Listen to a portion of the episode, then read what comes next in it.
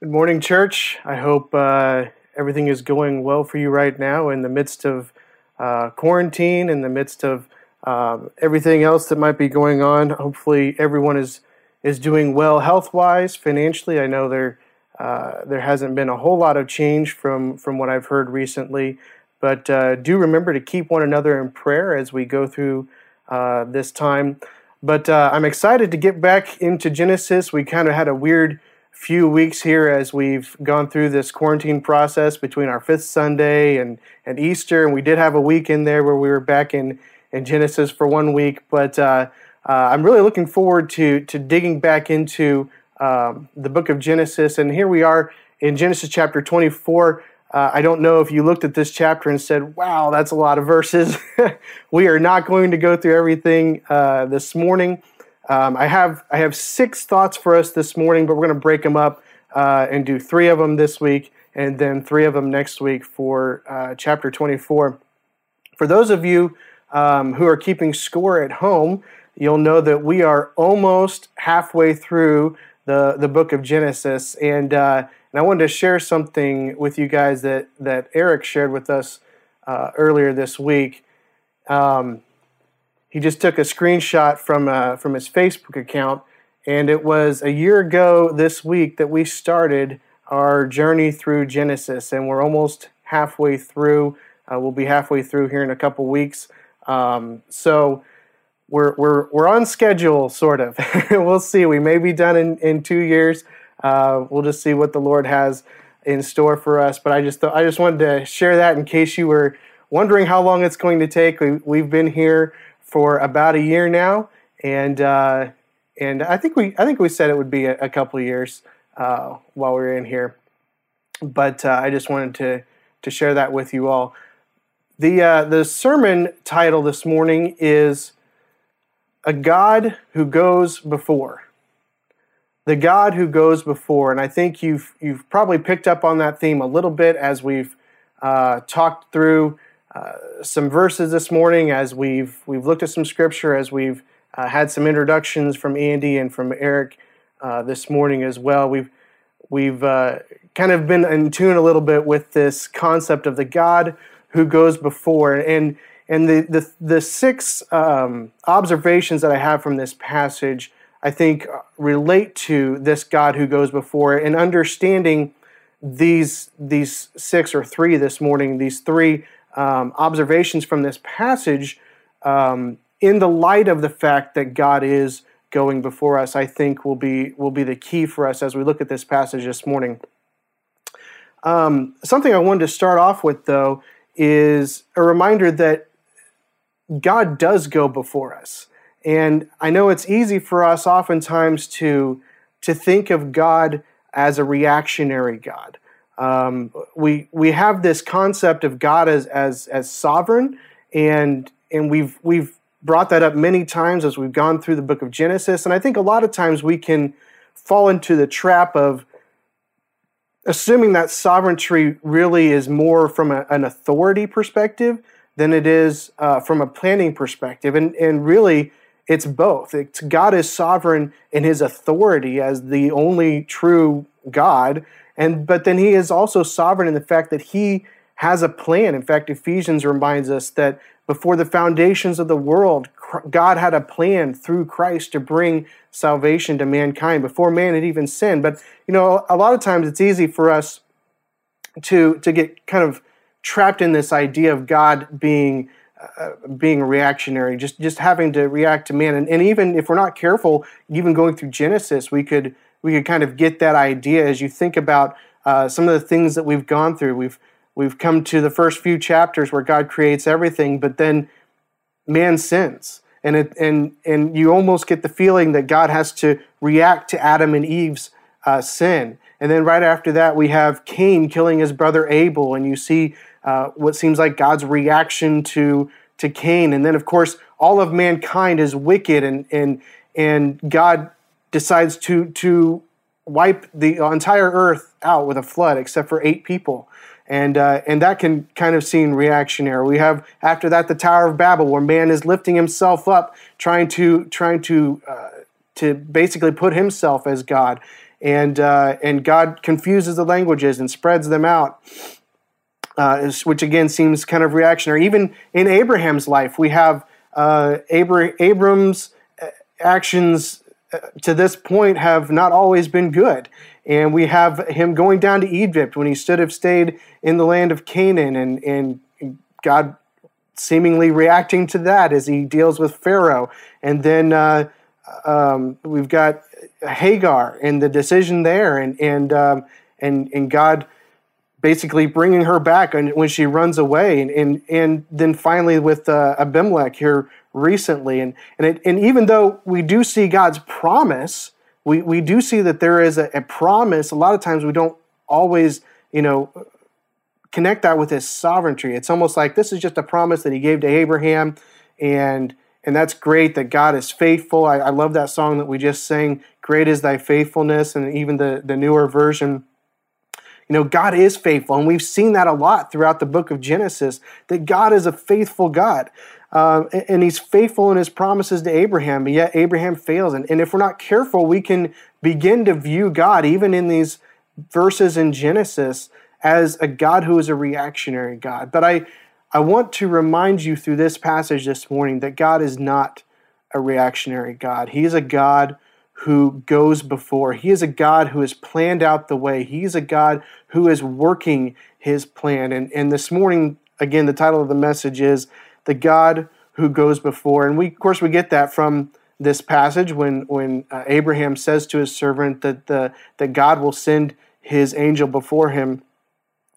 Um, but there are three uh, this morning. There are three observations that I want to make from this passage, and and we'll probably read pieces of it again. I don't want to necessarily read the whole thing uh, after Eric already did. Um, but there are three observations that I want to look at. Um, that are in many ways very general observations, but I think that we see them here in this passage, both in um, in what God is doing and in what Abraham and the servant and Rebekah are doing. So let's dig into uh, the, the passage this morning as we look at that. The first thing that uh, that I want to, to observe here, the first point, is that the God who goes before commands impossible tasks. The God who goes before commands impossible tasks. And I think we can see this even in this interaction between uh, Abraham and his servant. Now, we don't know for sure who this servant is. Um, many people assume that it is Eliezer, who we, we hear about back in chapter fifteen, um, when Abraham's asking God, "Where's this promise of a son that, that you've given to me? All I have is this servant, Eliezer. You know, he's the oldest of my servant." And, and that's, that's excuse me, where a lot of people uh, get this idea that it's Eliezer. It could be Eliezer, may not be. We don't really know. This passage doesn't tell us for sure. It just tells us that he was the oldest of his household, um, and he had charge of all that he had. This was, this was Abraham's most trusted servant. And Um, I'm going to turn this down just a little bit. It's peaking. So this was Abraham's most trusted servant. So that's really all we know. This passage doesn't tell us anything else about him other than he had control of everything that he had. He was the oldest of his household. Very possibly could have been Eliezer. But, I mean, as we know, we just finished uh, a passage on Sarah's death. So it could be that Eliezer is dead. We don't know. And, and this is just another one. But um, if you do hear me say Eliezer, uh, that's why people assume that, but the passage doesn't specifically tell us that's who it is. But God is a God, the God who goes before commands impossible tasks. He commands impossible tasks. And, and, and when you look at this passage, um, you see an impossible task being given. Now, uh, you may say, David, uh, you, you know, God's not the one doing this, right? Abraham's the one giving this task to his servant. And that's true, but I, I believe he's doing that because he understands the desire of God's heart. And I want to look at that first. So so let's look at this this um, task that it, that's being given to the servant. Um, Abraham is, is having his servant make an oath. And it's an interesting thing. I, I don't know if you if you notice when we were reading, it says, "Put your hand under my thigh." You know, it's kind of weird. We we, we don't do things like that today. You know, usually if we're going to Uh, make a, an oath, it would be like a written contract or something like that. So the, these kind of nuances of of culture back then are a little uh, weird for us as we as we look at them. But he, he's making he's having him take an oath, and it's a very strong oath. And and in fact, if you if you think about it, Abraham's pretty old, right? It says that at the very beginning, it says, "Now Abraham was old, well advanced in years." This was a task that that he didn't think that he was going to be able to complete on his own. We do see later on that he he does continue to live for uh, quite a few years, but he doesn't know how long he has, and and so he's asking this servant to to take on this oath, and and I think the idea here is that this oath is, whether I'm still around or not, swear to me that you're going to make sure that this happens. And so he he has this uh, this oath that he he, he wants the, the servant to to do. It's a very important task that he wants his servant to do, which is to go get a bride for his son Isaac, for the promised son, the son that God has given him. And I think that's important to understand. This is not any son. This is this is the promised son. This is the one that God gave to him, the, the one that God promised to him, the one that God said he would be blessed with, that all the world would be blessed with. And so um, it's very important to him that he have the right kind of wife. And so let's look at what he says. He says, "Go to my homeland," right? There, there are specifics that he gives to, to this servant. He says, "I want you to go back to my homeland," not just to my homeland, not just to the place that I came from, but I want you to go back to my kindred or to my family. He's very specific about this. He says, I want you to go back to where I came from, and I want you to go back specifically to my relatives, uh, because he knew the type of people that they were. These were not strangers that he was he was going to, to have to deal with, you know, understanding, you know, who they worshipped and and what their, you know, philosophy of life was. I mean, this it was very important to him that he picked someone who was who was the right person for Isaac. And he says, I want you to go back to my homeland. I want you to go back to my kindred, to my family. And he says, I want you to bring back a wife. Now, on the surface, that doesn't necessarily sound like a huge deal, but we have a, a long journey to go back to uh, where Abraham came from. He's supposed to not only go all that distance, but he's supposed to then go and find Abram's family. And, you know, there's no guarantee how long that process is going to take. Uh, uh, you know, I think we, we kind of read through this passage oftentimes and think, this has worked out pretty easily, you know. And, and it worked out pretty easily because God went before him.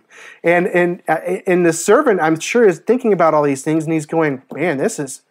This is almost impossible.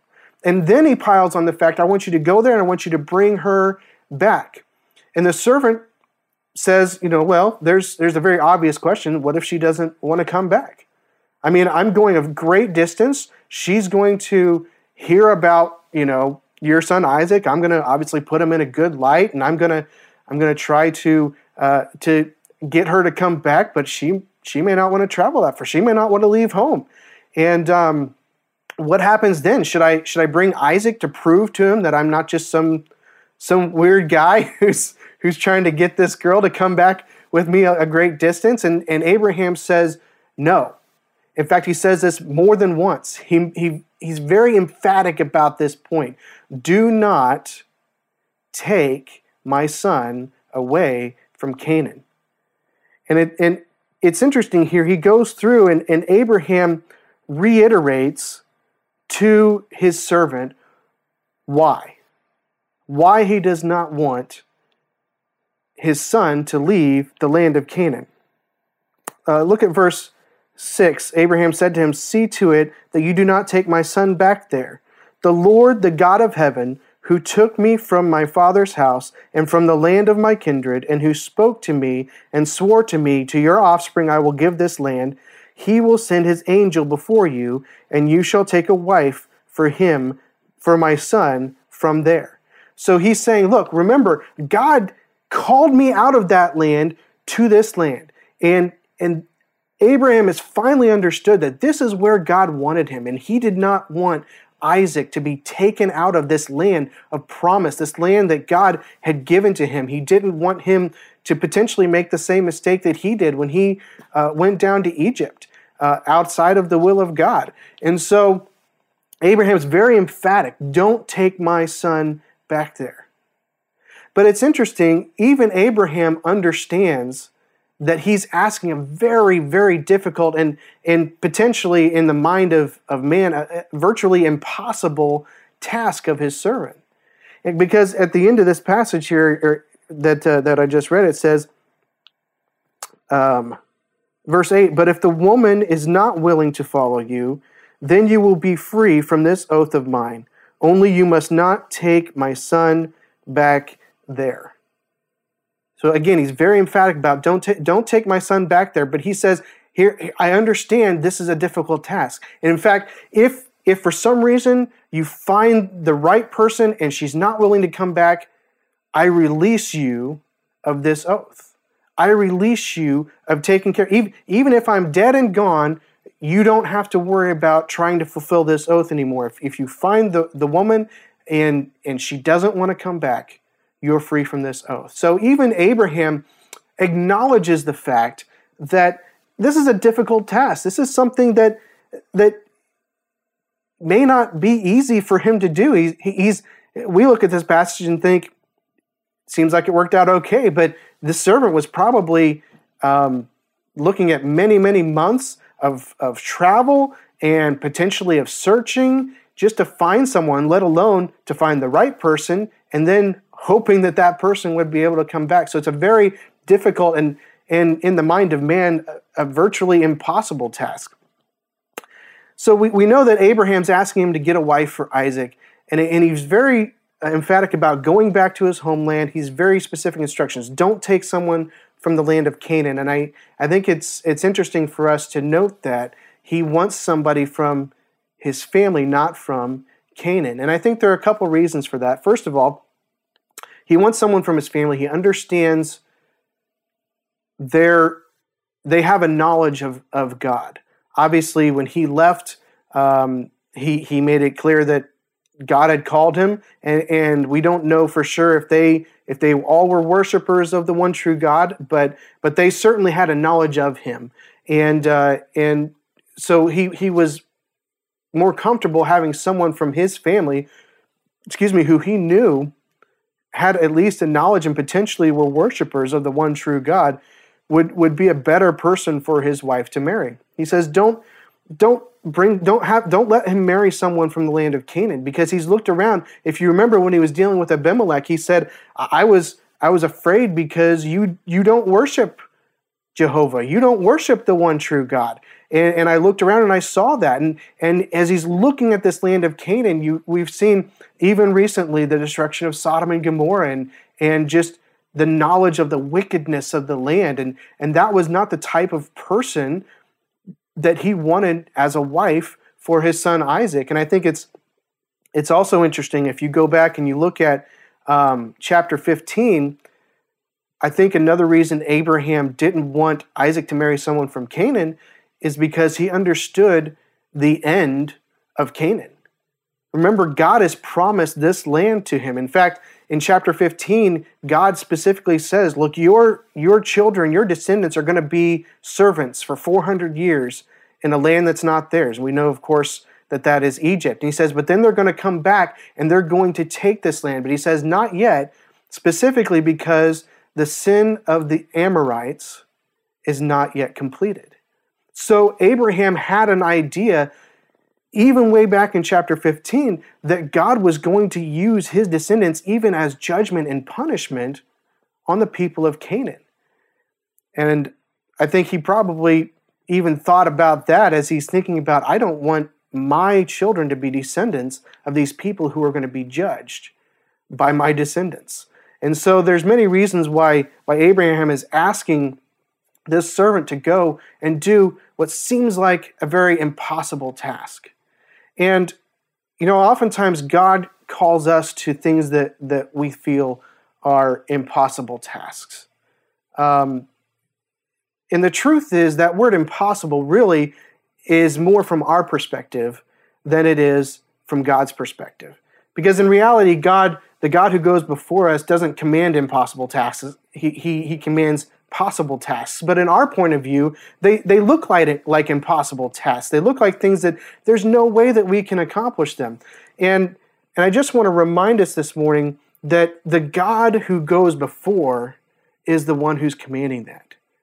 The God who commands us to do these things that, that we think might be impossible for us to, com- to accomplish, we're right, they are impossible for us to accomplish outside of Him, because He is going before and He is going to help us accomplish those tasks.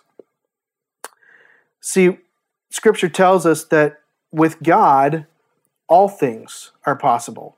Matthew nineteen, verses twenty-three through twenty-six says, "And Jesus said to His disciples, 'Truly I say to you, only with difficulty will a rich person enter the kingdom of heaven.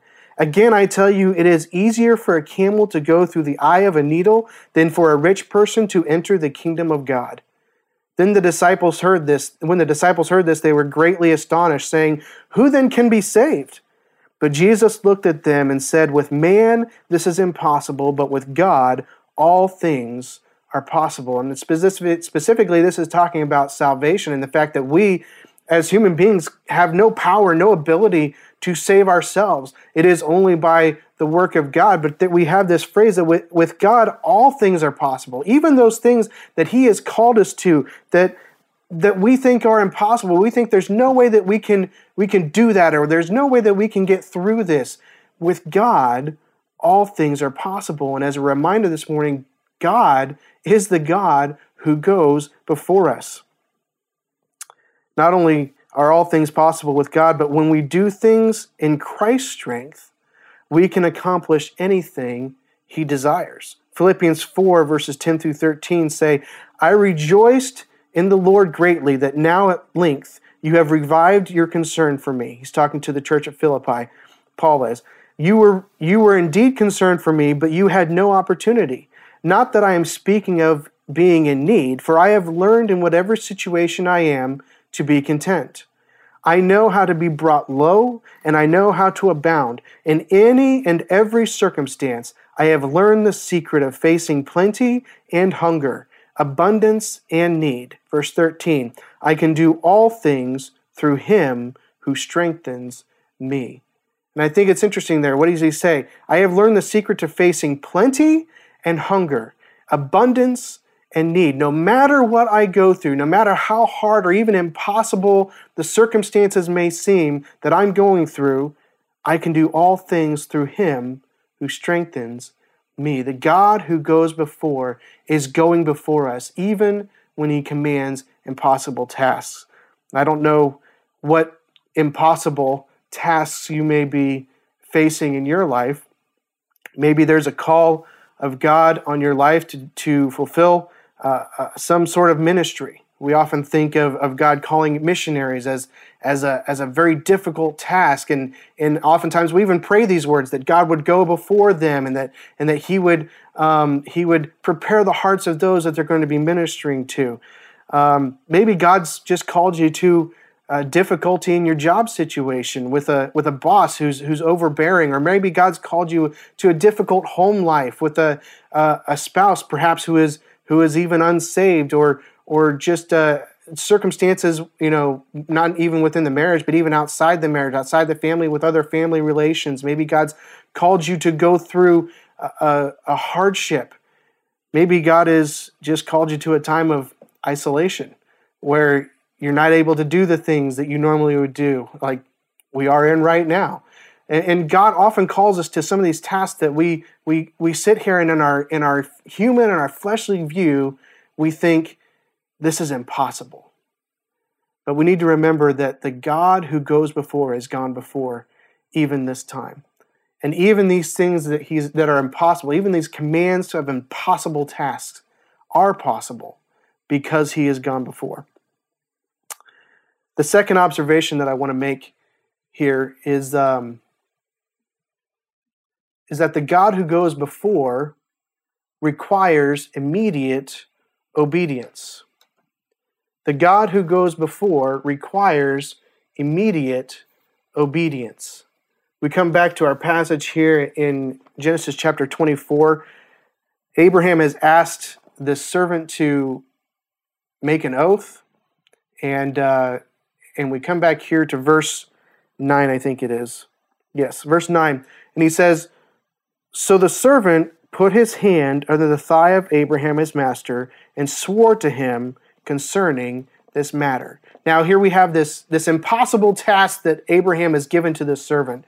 And, and he's kind of laid out why he wants him to do this, because, because God has given us this land, and I want to make sure that Isaac has a bride that is going to, to be the type of woman that is going to support him in, in following after God who has promised these things to us. And he says, and it says here that the servant put his hand under the thigh of Abraham his master and swore to him concerning this matter. So the first thing we see is that the servant accepts the task. He didn't say, ah, look, Abraham, master, um, I understand this is a really big deal, but, you know, I just, I don't think this is really for me. I'm just, I'm, you know, I, I'm not a good judge of character. Um, I'm kind of old myself. I, I may not make the journey. You know, we don't we don't see any excuses. We don't see any arguments. After he asked the question, what what should I do? Should I bring your son back if if she won't come? But that's the only response we have from this servant, other than accepting this impossible task. And uh, and the God who goes before requires immediate obedience. And I, and I think we we see that here in this servant, because immediately he accepts this task from Abraham. But not only does he accept the task, but right away he begins to make preparation to obey it. He begins to make preparation to obey. It says in verse ten, "Then the servant took ten of his master's camels and departed, taking all sorts of choice gifts from his master, and he arose and went to Mesopotamia to the city of Nahor." Now, this was probably not something that he just did in the next hour. uh, this probably took maybe a couple days, maybe a few days uh, to get everything in order. It says that he took ten camels. That probably didn't take that long. Abraham was a very wealthy man. He had lots of camels, lots of uh, sheep and oxen and things like that. Um, and so that, that probably didn't take too long, but there were probably other people traveling with him. I doubt that, that uh, this servant traveled by himself to, you know, this great distance with ten camels. So there were other people to get involved in this process. And then it says there that he he took choice, taking all of all sorts of choice gifts from his master. And so he, he's looking at all this wealth that his master has, and he says, I need to bring some of this um, maybe as proof uh, that uh, of who he is, but also just even as gifts, perhaps even as a dowry uh, for, for this Uh, this uh, wife that he's going to go get. And so he he he gathers all these things, and this probably took some time for him to decide what to take and, and for him to gather it all together. But in spite of the time that it took him to do that, he did it immediately. It says it says that he he he swore to him concerning this matter, then the servant took. It just it's right after each other. He he he obeys right away. And uh, and he and he does everything that he needs to do to make sure that this is going to be a successful journey. And we won't get to it, obviously, this morning. But at the end of this chapter, we see him successful. He he goes this journey, and he and he he finds the wife, and he uh, he gives the gifts, and he brings her back. And and I think it's important to note that part of this obedience is that it was complete obedience. And I don't want to get ahead of myself for next week, but he's even willing to, to make sure that he completes the mission all the way. He he wants to make sure that he he completes the mission the way that his, his master had, had asked him to. He, now, yes, Abraham gave him kind of an out. If if she doesn't want to come back, you can do it, but we're going to see later on, excuse me, we're going to see later on next week that uh, that he's willing to keep going even if that first one doesn't work out.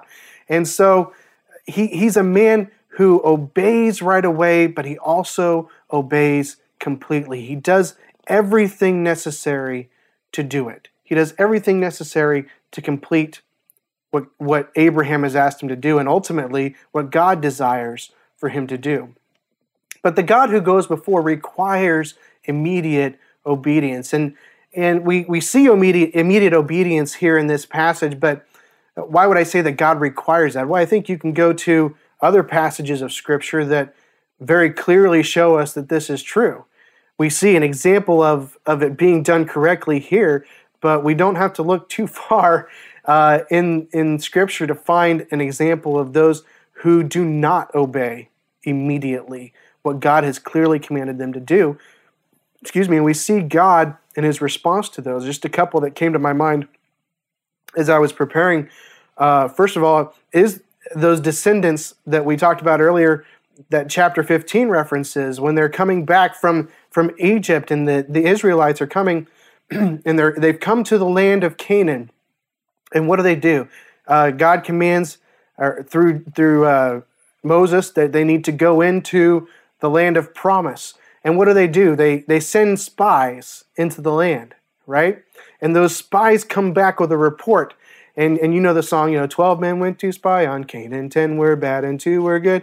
Um, what did we have? We had a, a bad report. ten gave a bad report, and they said, uh, look, man, there's, you know, there's abundance of riches and wonderful things, you know. Uh, it's flowing with milk and honey, and there's massive grape clusters, and just, it's it's a very awesome land that God has promised to us, but there are giants there, and there are there are some some countries that are going to be really hard to to defeat, and and I don't know if this is going to be good. Of course, we had uh, Joshua and Caleb who were standing up for for God's command, and uh, and we see the nation of Israel refusing to go into the promised land because of this report. And what is the consequence of that? They refused to obey what God had clearly commanded, and God sent them for forty years, for an entire generation, to be wiped out, wandering the wilderness. So God is still the God who was going to go before them. And when you when you look at that passage, you come to that first city that they go to, the city of Jericho. How can you not see that God is going before them when all he asks them to do is to march around the city one time every day, and then the seventh day march around the city seven times and blow the trumpet, and God knocks the walls down? That is a God who is going before, and he is he was going to go before them, but they chose not to obey immediately, and the consequences were grave. Another classic example of, of disobedience in the Old Testament, obviously, is, is found in the book of Jonah. Uh, The, the children of Israel disobeyed God because of fear. Uh, Jonah disobeyed God partially because of fear, but also, as you can, as you read through the rest of the the uh, the passage there in Jonah, partially because of prejudice, in my opinion. I think it's clear he wanted to see Nineveh be destroyed. Um, and so he chose not to, and we have the story of Jonah with the, the him running from God's uh, command. He didn't. He didn't just disobey, he ran away. and and we have the story of Jonah, who ends up in the belly of a fish for three days before he repents and finally obeys what God has commanded. But the God who goes before, and even then, God went before, did he not? He went before to Nineveh and prepared the hearts of the people to receive the message that Jonah was going to preach, and they repented. The God who goes before does call us to impossible tasks. I'm sure Jonah probably thought that was an impossible task as well. But he goes before, and he requires that we obey immediately. How often are we not like this servant? How often are we more like the children of Israel? Are we more like uh, Jonah? And we get caught up at, out of fear. God has called us to this impossible task of, of maybe even just sharing the gospel with people that we know. And we get caught up in fear of what they're going to think of us.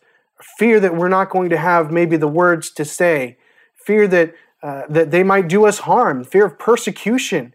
And we get so caught up in these other thoughts that, that we don't obey immediately what God commands us to do. And and oftentimes we, we create a habit of disobedience to where we even quench the Holy Spirit, and we get to a point where we, we don't even feel, we don't even, even understand God's commands to us anymore, because we've grieved the Holy Spirit so much. And I wonder this morning if God has called you an, to an impossible task, but maybe in, in our minds it's impossible. Of course, with God, all things are possible, but maybe out of fear, you've chosen not to do it. Maybe instead of being like this servant, you've you've taken up the task. You said, "Yes, Lord, I'm going to do that," and you've and you've started it immediately, and you're doing everything you can to to make sure that you accomplish it completely. Maybe that's not you this morning, and if not, I want you to understand that's something that God requires. He is going to go before, whether it's in our relationships with our family, whether it's in our opportunities of witness. Now, we may not see the results that we desire, but that doesn't mean that God is not working. He is going before us, and the God who goes before us expects us to obey immediately. The third observation and final one this morning that I see is that the God who goes before answers improbable prayers.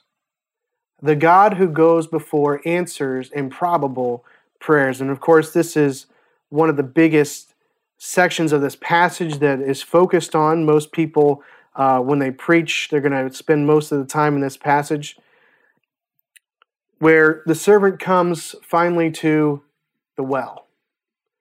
And a lot of times we we look at this passage and and we look at Rebekah, right? And and I don't think it's wrong for us to look at Rebekah. I don't think it's wrong for us to see the character that she displays and the actions that she does.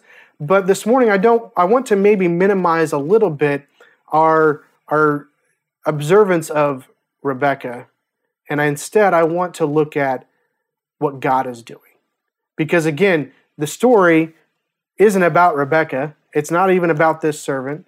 It's not about Abraham or Isaac. The story is about God, and the God who is going before this servant, the God who goes before answers improbable prayers. And of course, we see this servant. We don't know this, this man's spiritual condition. We don't know whether he worships God. We don't know.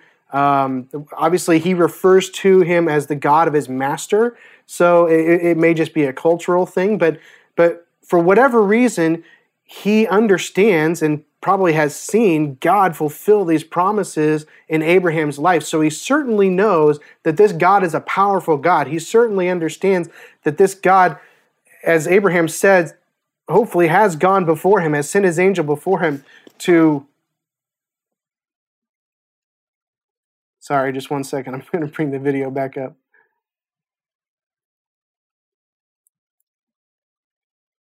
I apologize for that. So this God who has gone before him um, is is, uh, is is going to answer a prayer, and he he's he's familiar with this God. He understands to some degree who this God is, but um, but we don't know for sure if he actually knows him. And I think it's really interesting that God um, answers this improbable prayer. I just, just let's look at what he prays for us uh, this morning. It says, and he made the camels, verse eleven, he made the camels to kneel down outside the city by the well of water at the time of evening, the time when the women go out to draw water. And he said, O Lord, God of my master Abraham, please grant me success today and show steadfast love to my master Abraham. All right, so how does he start this thing? He starts, first of all, by asking for success. I mean, it's it's kind of general. It's like, Lord, God of, of my master, please make this successful. help help these endeavors to be to be a successful endeavor. And and not only that, but but do it not even for himself, but for his master Abraham. Do it for for Abraham. He says, do it. Uh, please grant me success today and show steadfast love, not to me, but to my master Abraham, because that's who he's doing it for. And so he's he's praying that God will show, again, his steadfast love and his faithfulness to Abraham. Excuse me. He says, behold, I am standing by the spring of water, and the daughters of the men of the city. And then he cont- he ends, by this I shall know that you have shown steadfast love to my master. This is a very improbable prayer. This is in Scripture giving this uh, type of detail to the prayers that they that they make to God, especially uh, from a standpoint of almost trying to to push God into doing something their way. It's it's almost kind of what it seems like. But what he's what he's asking here is he's he's basically saying, God, show me who you've chosen. Remember, Abraham said that that God was going to send his angel ahead. He was going to send his angel ahead to to pick the person that God wanted Isaac to marry. And this this servant is simply saying, show me who that is, so that you can prove to me and to your servant Abraham your steadfast love. So he asked for, for a very specific um, interaction. He asked for confirmation that this is the right one. Of course, then we move on. We won't spend the time reading through it.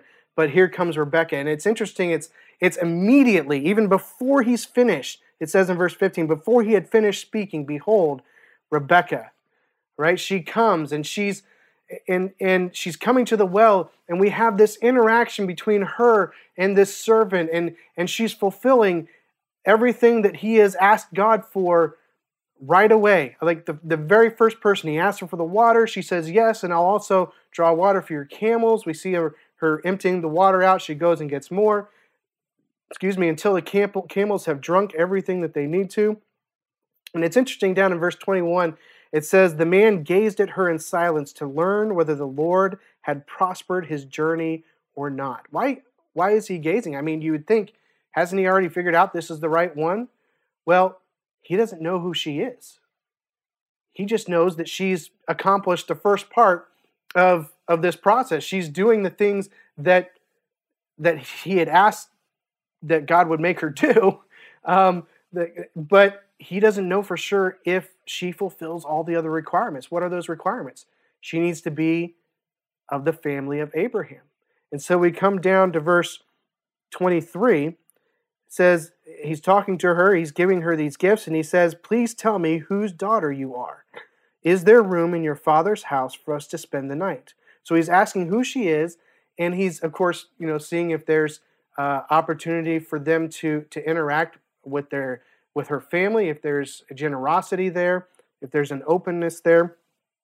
And she said to him, I am the daughter of Bethuel, the son of Milcah, whom she bore to Nahor. Of course, we know Nahor was the brother of Abraham. And she added, we have plenty of both straw and fodder and the room and room to spend the night. So here is his final confirmation. He is standing there watching her do all these things, but he gets the final confirmation, that final piece that this is the one that God has chosen. She is not only from the city that she's supposed to be from, she's not only done the task that she's supposed to do based on his prayer, but she is from Abraham's family. And everything that he has prayed has been fulfilled. God has answered what really is an improbable prayer. The, and, and quite frankly, I don't know that he even thought it was going to happen. But it was, it was a prayer that God answered, and he proved his steadfast love to Abraham. And of course, we see him in verse twenty-six acknowledging this fact. The man bowed his head and worshiped the Lord and said, blessed be the Lord, the God of my master Abraham, who has not forsaken his steadfast love and his faithfulness toward my master. As for me, the Lord has led me in the way to the house of my master's kinsman. And he, he gives us praise to God, and he recognizes that God has done everything that he has asked. He's taken him exactly to where he needs to be so that he can accomplish the goal, the, the, the impossible task that was set before him. The God who goes before has done everything necessary to allow this task to be completed, even to the point of answering an improbable prayer. A lot of times we fail to ask God for improbable things. Have you ever found that true of yourself? Have you ever found that we tend to stick with things that uh, that we think are are possible, that we think are are can be accomplished, even potentially through human strength? Um, a lot of times, I think we we kind of give lip service to the fact that God is able to do exceedingly abundantly above all that we ask or think. I think we give we give lip service to that, and, and we'll even we'll even throw caveats into our prayers sometimes. And and I'm not saying that these specific words are wrong, but I think a lot of times, at least for myself, the heart behind some of those words um, it, it is in many ways a heart of disbelief. And a lot of times we'll pray, you know, God, would you heal this person of this disease that in man's eyes is is incurable, right? Um, And a lot of times we'll say, well, if it be your will. And I'm I'm not saying that we shouldn't pray that. In fact, I'm going to point out that we should pray that, uh, that that we should pray in the will of God. But I think a lot of times some we pray those words almost as a caveat to those improbable prayers um, to kind of, you know, maybe quell our our own um, idea of what might what, what's really possible. We we we pray that God will do great things, but we don't really believe that he can, or that he would choose to. And, and so this morning I want to look at this improbable prayer that this servant made. And, and I want to remind us that the God who goes before us is a God who answers improbable prayers. He's a God, yes, who, who sends us on impossible tasks, and yes, he requires immediate obedience, but he also answers improbable prayers. But I think there are some there are some caveats. There are some uh, some requirements for these improbable prayers. I mean, it's we're not we're not called to pray that God would just make us wealthy, right? And there are some re- there are some things that we need to consider when we make an improbable prayer. The first is that we need to make sure that we're praying in God's will. And again, that's why I said it's not wrong to say, if it be your will, do such and such. The question is, are we saying that as a caveat? Are we saying that to quell our own uh, hopes? Or are we saying that really because we truly mean it? If it be your will. First John five, verses thirteen through fifteen says, I write these things to you who believe in the name of the Son of God, that you may know that you have eternal life. And this is the confidence that we have toward him, that if we ask anything according to his will, he hears us. And if we know that he hears us in whatever we ask, we know that we have the requests that we have asked of him. What's John saying here? He's saying, look, if you are requesting for things that are in the Lord's will, then you know they will be granted. If you are requesting for things that are God's will, you know he will answer it. He will accomplish it. And think about this prayer, even, even the nuances of the prayer. What is what is this servant really saying? He's saying, God, point me to the person that you have appointed, that you have chosen for my master Isaac. Point me to that person, because he, he realizes you have chosen someone, lead me to them. And God answers specifically that request, because that request was part of his will. So the question is, are you praying in the Lord's will? Not just saying, if it be your will, but are you truly praying for things that you know are God's will? Are you praying for your own sanctification? Are you praying for the sanctification of others? Are you praying that we will grow spiritually? Are you not just praying that God would give us this or give us that, but are you praying for spiritual growth? Are you praying for people to be saved, to hear the gospel of Jesus Christ, to accept him as their Savior, to be saved from eternity of hell? Are you praying for those things? Those are the will of God. Is that, are those the improbable prayers? I know if, if we look at these things in man's viewpoint, I mean, it's easy for us to get to get discouraged that, you know, people don't believe the gospel of Jesus Christ. It's it's folly to them. Scripture tells us that. They don't naturally believe in Jesus until God reaches into their heart and helps them to see the truth. They don't naturally come running after God. We are his enemies. And so it, it may seem very improbable for us to pray for someone to get saved, especially, especially if we've been praying that for a long time. It may seem like a very improbable prayer, but if it's in the Lord's will, it's one that he will answer. Sometimes it may seem improbable for uh, people that we know, perhaps our family, our, our spouses, our children, to to see them kind of take those spiritual steps to to grow, to become more like Christ. And we we focus so many times on the negative things, we, we often don't see the ways that people are growing. But are we? That's something that God absolutely is a will for us to do, is to become be conformed to the image of Christ. God desires that. That is in His will. And are we praying for that? Are we praying to that end? Are we continuing to pray to that end? And finally, are you willing to wait for God's timing? Are you willing to wait for God's timing? Of course, in this passage, it's a little bit different than a lot of the other things that, that we typically think of when it comes to prayer. It says before he even finished praying, God was answering his prayer.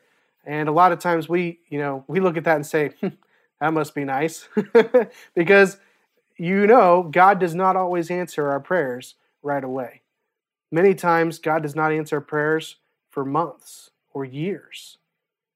Um, I've heard of people who have prayed for for relatives or friends to be saved for years before they accept Christ. Were all those prayers in vain? No, they were not in vain. They were in the will of God.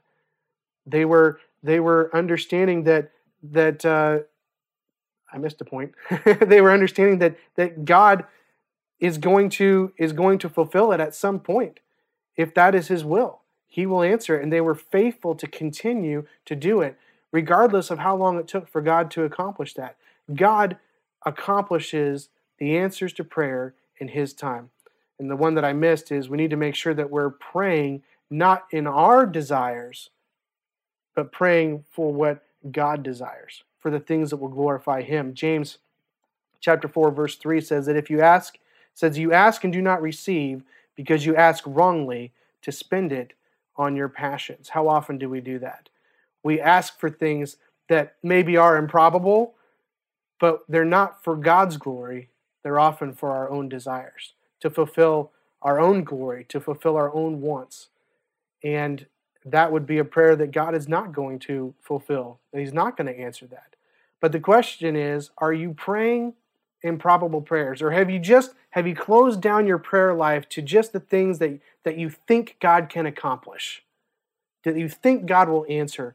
Or are you, are you beginning to pray improbable things? Because here's the, here's the fact that I want you to walk away with this morning. The God who goes before every situation that we face is the God who answers improbable prayers.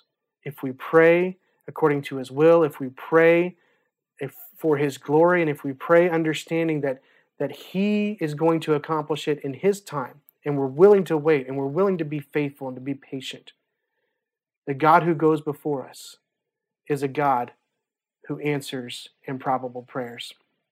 God is a God who goes before. Next week, we're going to go through and we're going to look at three more uh, points from the rest of this, observations from the rest of this passage about this God who goes before and the things that He does when He does go before. But just know, even these times that we are that we are stuck by ourselves, this is not something that caught God off guard. God has gone before and He has prepared a way and, a, and for us to walk through this. The question is, are we obediently following it? God has gone before us, and He will continue to go before us. The question is, are we following in His footsteps?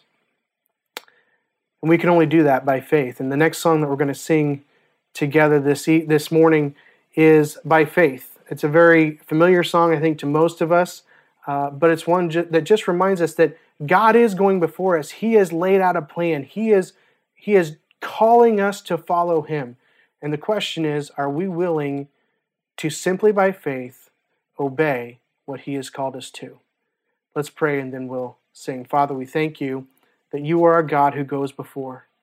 Just like You went before this servant to help him find a wife for Isaac, to bring him specifically to the one that You had chosen, God, You go before us in each and every situation that You have called us to. And You ask us to obey, and You are ready to answer those prayers that are, in our eyes, improbable, impossible. But Lord, we know with You all things are possible. And so, Lord, I pray that as we go through these trials, as we go through these hard tasks that You've called us to, that we would understand that You have gone before, that we would be uh, open with our desires to you, that there's, that our desires would be ones that are that are equal with your will. And Lord, I pray that you would be glorified as we go through these hard things, understanding that you have gone before us, and you will continue to go before us, and you will guide us and direct us. Help us to be people who walk by faith and not by sight. In your name we pray. Amen.